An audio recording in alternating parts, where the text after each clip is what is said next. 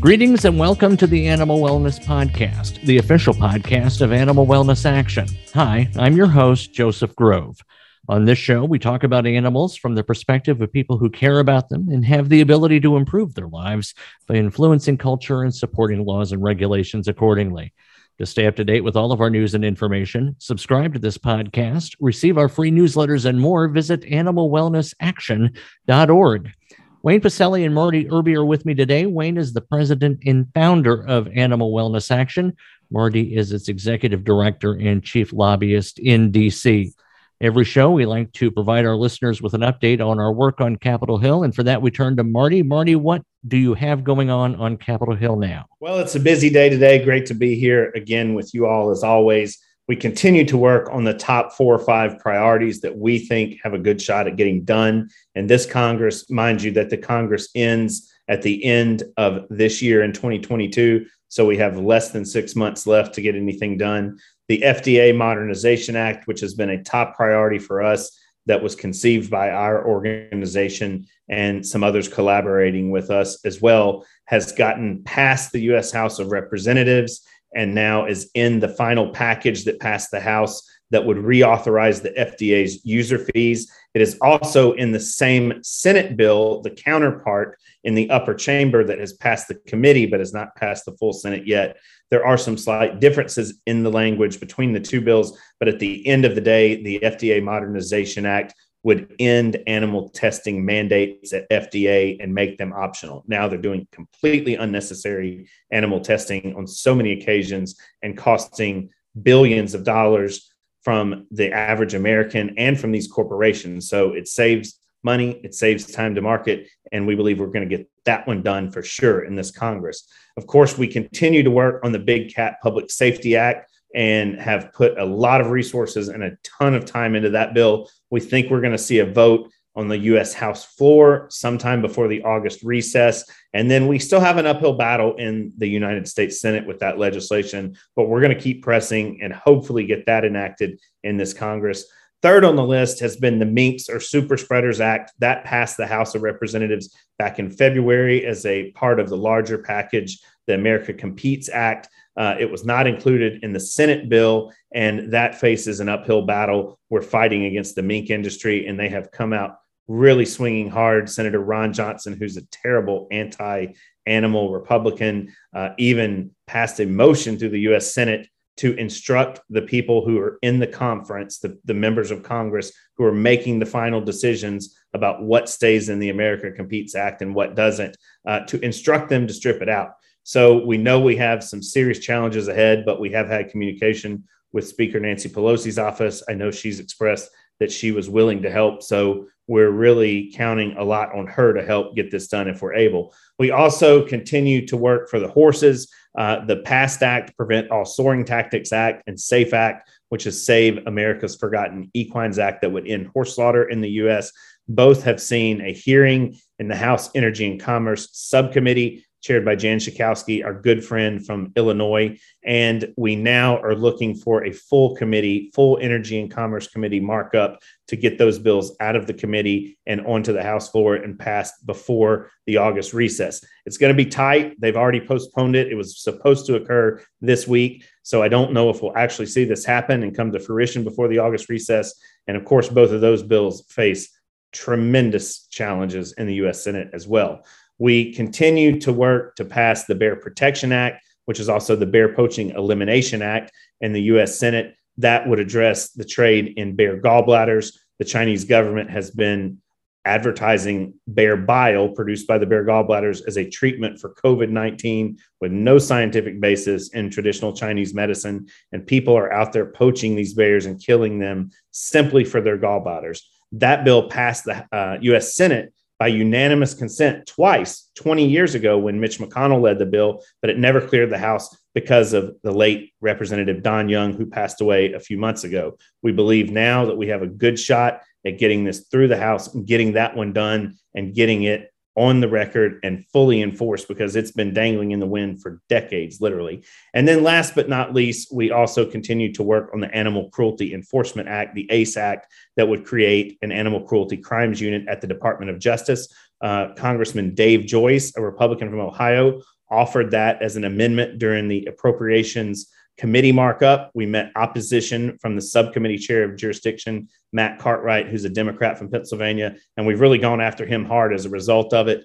Um, for whatever reason, he does not agree with the policy. And we believe that these laws should be enforced by the Department of Justice. There's so many cruelty laws that have been on the books, some for half a century that have barely been enforced. This is very, very necessary in order to see these laws enforced and our animals protected in the United States. And we believe that we're probably going to attempt a House floor amendment in this regard and try it again, even though we were defeated in committee, because the full House of Representatives has a record of voting on this twice before and passing this with at least a minimum of 380 votes. So we feel good about things. I think we're going to definitely get the FDA bill done, hopefully a couple of the others. And then we're pressing on to the new Congress that'll start in January with some more new legislation and appreciate everyone's support out there for our work and what we're doing. Marty, thanks for that. I appreciate it. Always a great update and uh, keep up the good work. I know you're tireless up there. Uh, one of the things we do work very hard on, one of our key campaigns right now, is the modernization of FDA drug testing standards, which currently require the suffering and entail the deaths of countless thousands of animals each year. Key to this modernization and the alleviation of this toll on animals is to eliminate the requirement in the Federal Food, Drug, and Cosmetics Act of 1938 uh, of animal testing as the only test method for any new drug development protocol. The pharmaceutical industry is burdened by an outdated FDA statute system and regulations that bar the use of faster, cheaper, and more reliable test methods. There is urgency to address the problem because between 90 and 95% of drugs found safe in preclinical trials with these animals fail later during human clinical trials due to toxicities not predicted by traditional animal testing methods. This exposes the public to unacceptable risks and stifles the movement of life saving drugs into the marketplace. The broader results are extraordinarily high costs for drugs, inordinately long wait periods, bringing drugs to market, and even after the drugs are approved for common use, the potential of serious side effects for consumers. However, significant investments in technology, development, research have resulted in transformative breakthroughs and alternative methods, methods, excuse me, enabling us to leave most animal testing behind. Uh, we have a very special guest. Uh, Wayne is going to set us up for that. But uh, Wayne, um, thanks for being on the show and tell us uh, about, for example, in this case, the importance of partnering with other organizations to make this monumental change for animals. Well, Joseph, thank you, and what a what a great summary of the FDA Modernization Act. This is bipartisan legislation in both chambers of Congress. Uh, Senators Rand Paul of Kentucky and Cory Booker of New Jersey are leading a Senate bill, uh, S 2952, uh, the FDA Modernization Act. And then in the House, Representative Vern Buchanan of Florida, a Republican, and Elaine Luria, a Democrat of Virginia, have the companion bill. And anytime you ask Congress to do something big, you know, in this case, to revamp our drug development paradigm, that's really been stuck in place for more than 80 years. You noted the Federal Food, Drug, and Cosmetics Act, adopted in 1938, requires animal testing for all new drug development protocols. Every drug related to cancer, a pain medication, a bone drug, every one you can think of has to go through extensive animal testing, typically involving rodents at the start and then moving on to other mammals such as dogs and primates. So when you ask the Congress after, you know, eight decades to address this issue, you better come with a big, broad coalition. And our coalition is big and broad. It involves uh, medical associations like the National Medical Association, the National Hispanic Medical Association, biotech groups, some pharma groups. But the group that's been, you know, the groups that have been powering it have been animal welfare groups for sure um, and also patient advocacy groups. And really, you know, one of the foundational members of the coalition has been People for the Ethical Treatment of Animals. Everyone knows the group as PETA, uh, has a long history on animal testing. And uh, PETA has been just indispensable in this effort to raise awareness about animal testing, about alternatives, and how we need kind of a reboot in our drug development protocols in the United States. And the FDA Modernization Act really starts that reboot. Well, thank you, Wayne. I, I appreciate that. And uh, it's very exciting to have someone from PETA on the show. I've been a fan of PETA for years, admire their work, their their strength, their vigor. Uh, so it's uh, a personal excitement to me, and I hope it is to our listeners to be joined today by Kathy Guillermo. As a senior vice president of PETA, Kathy's many duties include heading up the organization's work to end the use of animals in non-required experiments, leading its campaign calling for reform in the horse racing industry, overseeing production of the PETA podcast, and working with national and international news media to publicize PETA's landmark investigative, legal, and behind the scenes corporate work exposing and ending cruelty to animals in the food, experimentation, and entertainment industries. So, uh, Kathy, uh, welcome to, to, the show. Really grateful you're here. Uh, why don't you start us off by telling us about PETA's role in the modernization of FDA requirements? Thank you. And first, let me just say I think this is really important legislation it would seem obvious to the FDA and to many people that when you've got something that fails 95% of the time, as development of drugs does, that they would be seeking another way to do it. Since the FDA has not been persuaded by the simple statistics, clearly we needed some kind of legislation to push them along. So, giving them that statutory authority and removing the mandate for animal tests is really crucial, I think. Um, we've worked to let our grassroots members know, our supporters around the United States, to send emails, um, phone calls, get the attention of the legislators, urge them to support it. And we've worked with some health advocacy groups and medical supports group to support it as well. Maybe you can correct me or affirm that what I've been telling some friends about FDA modernization is true. Is it the case that the COVID vaccines were brought to market quickly because they were allowed to bypass the animal testing phase. Have I been telling folks uh, an internet rumor unwittingly? No, I think that's mostly correct. I mean, we were in need of something very quickly. And when our federal agencies had their backs up against the wall, they figured out a way to do it. So they, they created the Coronavirus Treatment Acceleration Program. And they didn't entirely dispense with the tests on animals, but they ran them concurrently with the human tests. So this is in an interesting sort of way sets up a way to compare one to the other. But the important thing is it was an acknowledgement that in the end the humans are the test subjects of these of these drugs anyway. So we should be embracing the better, more modern methods that are going to be actually applicable to humans. All right. Well, very, very good. Tell me about the scope of the animal usage. Uh, Wayne mentioned a couple of mammals. What kinds of animals are used for these medical, these drug tests, uh, and and how many? What kinds and how many?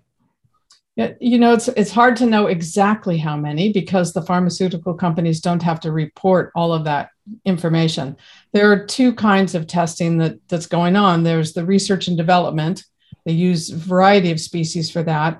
Um, and then there's the efficacy uh, testing and safety testing. So I guess I just said three kinds of animal use, not two, but they're used in, in different ways. I, I think, and, and Wayne can possibly speak to this even better than I, but I, I think we look at the importation of primates, for example, the use of monkeys in testing. And they're coming to this country by the tens of thousands a year, 5,000 we know of into John F. Kennedy Airport since March alone. And a lot of those monkeys are going directly into pharmaceutical testing. So you've got the requirement that two so called higher mammals be used in drug development testing. This would be dogs, monkeys, pigs, as well as many millions of rats, mice, other smaller animals. Yeah, and, and Joseph, I'm, I'm very happy that Kathy used that that numeric term millions because I think it's important for our listeners to understand the scale of this. You know, there are many forms of animal testing. Many of us are familiar with cosmetic testing on animals, and now many of the companies in this sphere now have a little insignia, you know, saying not tested on animals because we know that there's a moral problem with using animals. And we all in society, even the research community and the testing community, accept the notion embodied in something called the three R's refining, reducing, and replacing the use of animals in tests, accepting that if there's an alternative, then you should use it. With drug development, we're talking about a requirement to use animals, even if you have an alternative which really undercuts the whole notion of the three R's. But we have cosmetic testing, we have pesticide testing on animals, chemical testing on animals, you know, basic research, but drugs, think of all the drugs that are in use in our health system. Look at the television and see all of the commercials for new drugs. You think about all these major pharmaceutical companies, 30 plus of them with a global footprint doing drug development work. Think of academic institutions, you know, universities that are doing important work in their mind in terms of, of drug development. They've got to use animals under the law. Think of the government agencies, the NIH, and all of the other alphabet soup of agencies. They're doing drug development work. So when you add it all up, it's millions and millions of animals used globally for drug development. And the United States, as you know, one of the biggest research and testing countries in the world, has a law that says you must use animals. This takes years. And just to go back to this point that you started with, in terms of the, the vaccine to deal with the coronavirus, coronavirus crisis, the pandemic, I mean, the average drug development protocol takes 10 to 15 years. Imagine if we had to wait 10 to 15 years for the vaccine.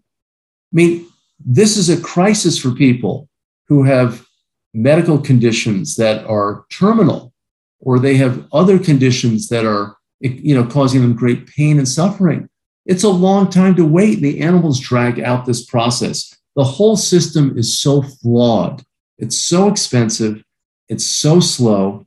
It's so non predictive of the human response. We need a reset. And that's why the FDA Modernization Act is such an important bill. All right. Thank you. Thank you, Wayne. Well said. Um, Kathy, it's one thing to get rid of animal testing, but what about those safeguards? I mean, 95% still is 5% accurate. What is on the horizon technologically that will make sure our drugs are safe? Well, just one point about that 5%. As our scientists at PETA have discovered, of the 5% that actually seem to appear effective and safe in clinical trials and human tests, half of those have to be withdrawn for unexpected adverse effects. So you're really looking at more of a two to three percent success rate. So when when you were talking about look at all the drugs on the market and all the animals those represent who've had this miserable, deadly experience inside a lab, think about 97% more than, than we're seeing on the market. Fortunately, there are really wonderful methods that are faster, easier, relevant to human beings. And I think a lot of this grew out of our initial work on cosmetics testing, because when we demanded, when consumers demanded that cosmetics not be tested on animals, they had to come up with other ways to do it. That sparked an entire industry of non-animal methods. And and i give you know the pharmaceutical companies some credit here too because they want to do what's going to work if they're legally allowed to do it. So we're looking at the the most touted right now organs on a chip. When they're put together when they're strung together and you'll forgive my non-scientific language but when they're strung together they can create an entire human body system. Some of the supercomputers right now that are being used can yield incredible data on the possible effect of what's going to happen with human beings.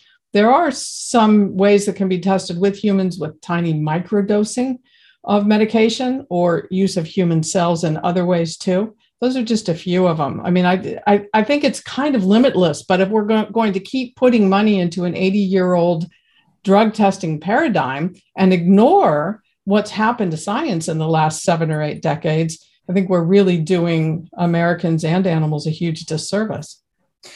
Well, and I think j- just to to play off Kathy's comment there, you know, really the lesson in terms of that very high failure rate and not getting the translation from the results of the animal tests really being applicable and predictive of the human response to the drugs is we should be using human based biology. And now we have so many of these human based biological systems, these microphysiological systems like kidney on a chip and lung on a chip that Kathy alluded to, we're going to see great innovation. I mean, really, what the bill is about, the FDA Modernization Act, is both kind of moral purpose and scientific purpose. When you recognize that animal testing comes with moral problems, and then you put human creativity to work in order to find a better way to do drug testing for safety and efficacy purposes, then we've got we've got just a great future circumstance for us that we can have drugs uh, that do help relieve people's conditions, that do provide cures, that have fewer side effects, and that don't leave a trail of animal victims in our wake. I mean, that's what all of us with the government, uh, with the pharma industry, and animal welfare groups agree on. I mean, everyone has embraced this three R's framework. And the third R is replacement. So if we can replace animals with non animal methods, we've all agreed that we should do it. But we've been encumbered by the law, and that's why we've got to change it with the FDA Modernization Act. thank you. And Kathy, uh, you you said you weren't a, a, scientist, but I'm going to ask you a scientific question anyway, and that is help our listeners understand, please, what we mean when we say kidney on a chip, right? Uh, what does that actually mean? Yeah, well, you're you're going to tax my scientific knowledge here. This is why I have a staff of about, you know, at PETA we have about 25 scientists so that they can answer these questions. But but essentially inside these microfluidic chips are cells that can mimic the same reaction that we might see if a substance were run through an actual human kidney in a human body. It can mimic the response of the kidney cells to whatever substance is being tested. So, Kathy, it's it's probably a safe assumption then to say that uh, corporations would probably be uh, a willing ally. I, I, know we've talked about having a lot of corporate support on this, but it would seem to me that if they can obviate animal testing, uh, they can save costs, go to market faster. That there would be a huge profit incentive in displacing these 1938 requirements. I think ultimately that will be the case it's tricky. We've done quite a bit of work with medical device companies, for example, and we have seen them innovate and seen them advocate for non animal methods at the FDA level, only to be told more data needed, more data needed. We, we have to get the FDA out of this mindset, which is why I think this bill is important because it commands them to get out of that mindset. I mean, if you think about it, when we listen to the radio, we're not listening to the radio created in 1945 you know we're not doing surgery on human beings with scalpels that were invented and, and suture material invented 50 years ago. All of those areas of science and technology have evolved. So this must also be allowed to evolve and that evolution must be accepted by the fda to, to, to your point about the companies it would only make sense for them to do what is the most efficient and will yield the most precise data for their human customers. Now, one thing you work with uh, at PETA, and one thing that's been, I think, critical in news headlines relative to this uh, lately has been your work understanding the abuses at Envigo, uh, a testing facility where your organization helped uncover some really horrific uh, events and conditions. Tell us about Envigo, what you learned, and why that bears directly to our subject today. You know, one thing I think most people haven't necessarily considered is that when we look at an agency like like the FDA and we question why are you stuck in the old science, we have to think also there's a multi-billion dollar industry that underlies the use of animals in experimentation. They have a vested interest in keeping it going. They have lobbyists on the hill too you know they they are very interested in furthering their own profit making ability and one of those companies is a company called Envigo and we did an undercover investigation at their beagle breeding facility in Cumberland, Virginia. We released it last year. This is a massive supplier of beagles to the experimentation industry. Um, they supply to industry, to universities, to the National Institutes of Health, to the FDA. And we found just I mean, I can't call it anything other than an Abu Ghraib for dogs. It, I mean, 5,000 beagles crammed into this facility with basically one vet who was there some of the time, untrained personnel conducting procedures on the dogs, open wounds, dogs fighting from the stress of being together, um, puppies who were receiving no decent veterinary care for their issues, who fell down between slats in the floor and were never found and died there. I mean, it was it was incredibly disturbing. Uh, but you know, this is a huge multi-billion-dollar company. They couldn't staff this facility with veterinarians and decent care for these dogs. Our investigation set off a chain of events that we've never really seen happen. Uh, first, with passing five pieces of legislation unanimously in the Virginia legislature. Uh, and that the, the many USDA violations led to the Department of Justice becoming involved in doing a search and seizure and filing suit against Envigo. And just this week, the court has ordered that all 4,000 of those beagles must be released to uh, be made available for adoption, and Envigo's going to close. To your point, I think it's incredibly important because the, you know the, these animals don't just appear in the in the pharmaceutical testing company. They start in misery and they go to misery and it's all for really pointless wasteful cruel science. And, and can, joe let me just underscore yeah. let me just underscore if i may i mean i think what PETA's investigation has done has shown that the suffering begins before the animals get into the laboratory we think of the animals subjected to painful tests and we think, my God, you know, we would never tolerate that sort of treatment of our dogs in our lives. These are the same kinds of creatures that we love in our homes and that we take care of and that we are extremely protective of. We would fight to defend them uh, from someone who would hurt them. And I think what PETA has done is thrown back the curtain on this whole sector of this, this breeding um, uh, apparatus that exists to supply these millions of animals to laboratories. And, you know, I have a beagle uh, adopted, rescued from Virginia, and uh, she came to us in terrible shape. We don't know her backstory. We don't know if she came from a lab or from a puppy mill or she was a discarded hunting dog. Not sure. But I can tell you that she's so trusting. Uh, she's so vulnerable. You know, you can kind of manipulate her and move her around, and she tolerates so much. And that's precisely why the Beagles are used because they are so compliant and they're so trusting. And then to put them in a situation where they're going to be harmed uh, when, you know, we really have better science, uh, when this whole drug development paradigm, you know, is producing expensive drugs for us that are often not safe for us. I mean, how many of us, how many politicians talk about high drug prices? This is one explanation for high drug prices. You know, when you watch these commercials on TV, you hear about this laundry list of side effects. How is this drug development paradigm working when you have to be warned about this incredible list of adverse reactions that could result from your taking the drug? So I, I just think that this investigation that PETA did was so important. And uh, I'm, I'm grateful to, to them. And I'm grateful that the United States, you know, government got involved as well, and that the courts have now uh, directed that these animals are not going to go to a lab; they're going to go to loving homes. And what a great turnaround in the lives of these creatures who were on a direct path to to misery before this happened.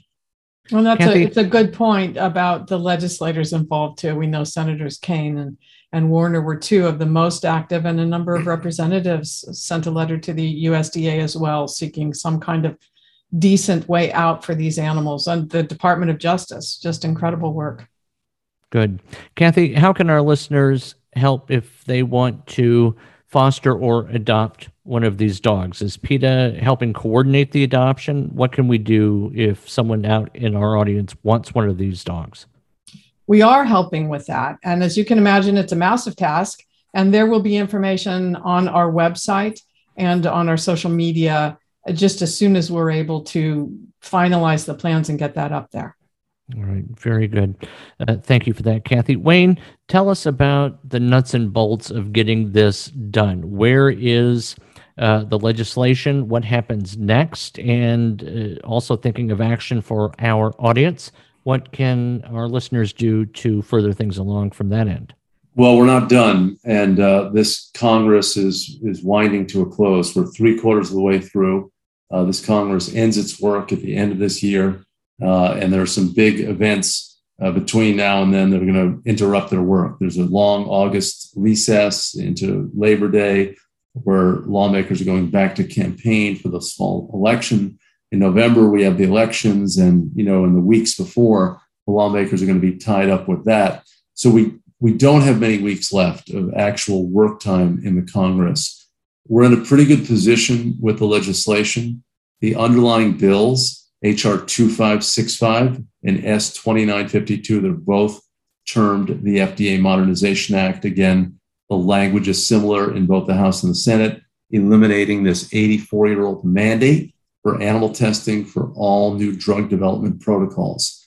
The good news is there's larger FDA related legislation that is on a track to be passed in this Congress. The core of that has to do with funding of the FDA through a user fee program with the pharma companies. So, our allies in the Congress have attached our bill as a rider to these larger bills, and that rider has been accepted in the Senate uh, committee that has jurisdiction on these issues. It's called the Health, Education, Labor, and Pensions Committee. And then the House, its committee that has jurisdiction, the Energy and Commerce Committee, included the rider, and the House then passed the entire bill, uh, including the FDA Modernization Act. So now the House and the Senate have to reconcile differences in these larger bills, and hopefully they'll do that soon.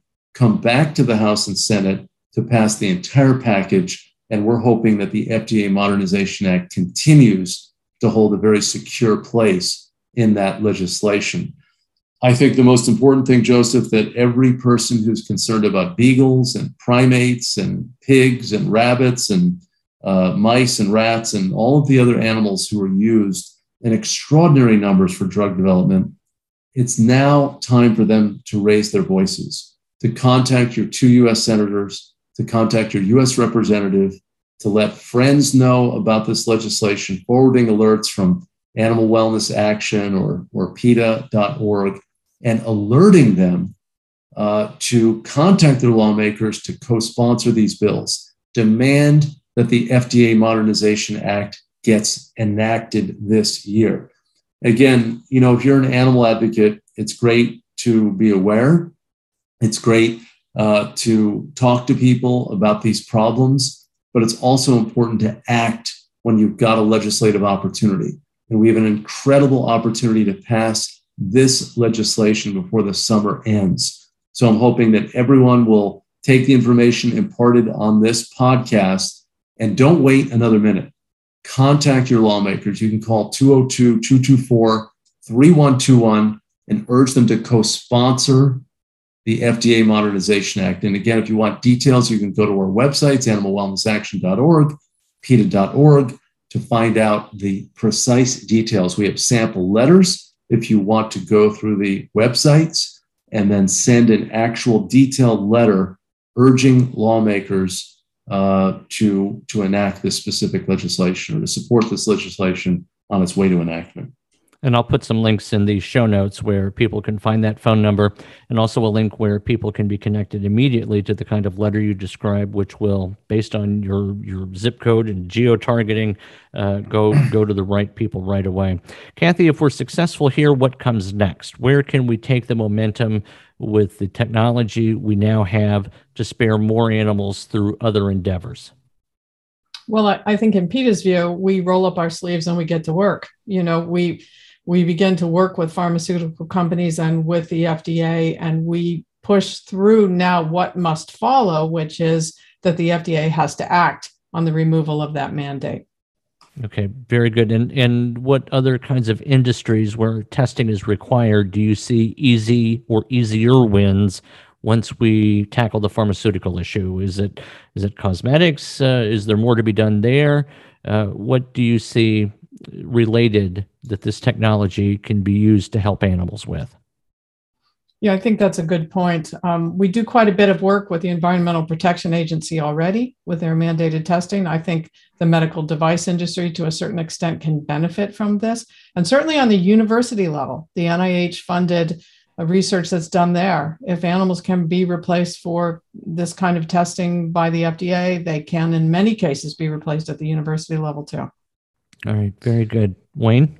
Joseph, I was just going to say that you know the the lawmaking is so important, but then there's got to be this implementation phase. And this is what we've learned in all of our work at Animal Wellness Action that you're not done when you pass the law. The law is so important, but we've got to get FDA to accept uh, these, these alternative methods, put them to use, allow the pharmaceutical companies to submit data uh, from these alternative methods. And that's going to involve a lot of work with FDA. It's going to allow um, uh, you know, they, they've got to allow the pharmaceutical companies to act in a way that is consistent with the purposes of this legislation. And that is going to require some pressure as well. I mean, the leadership at FDA uh, needs to needs to get with the program of 21st century science. And uh, a lot of inertia exists. A lot of people have been doing this with animals for a long time, and they think, well, this is the only way to do it. You just have to kind of break that that that mindset and and really have scientists think about new ways of doing the work. That is really the essence of science is experimentation and new pathways. And that's really what we're seeking here is a new pathway. Kathy i'll turn it over to you for uh, final thoughts. Anything i've not asked that you uh, would like to address? Well i think you you've covered it very well i think as always in in PETA's world it's our supporters and the people who care about animals who really make the difference.